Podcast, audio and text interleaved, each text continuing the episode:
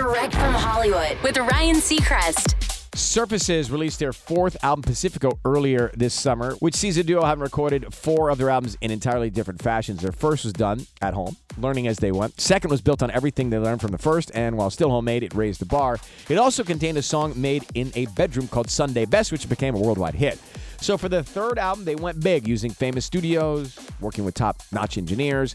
But as they began their fourth, something was missing. So they decided to mesh the home studio vibe with the big budget vibe. They say we wanted to go back to that home roots thing with the knowledge we have now. So we rented a house in Malibu with this breathtaking view, this modern boxy home where all the windows could open so we'd open up the entire wall.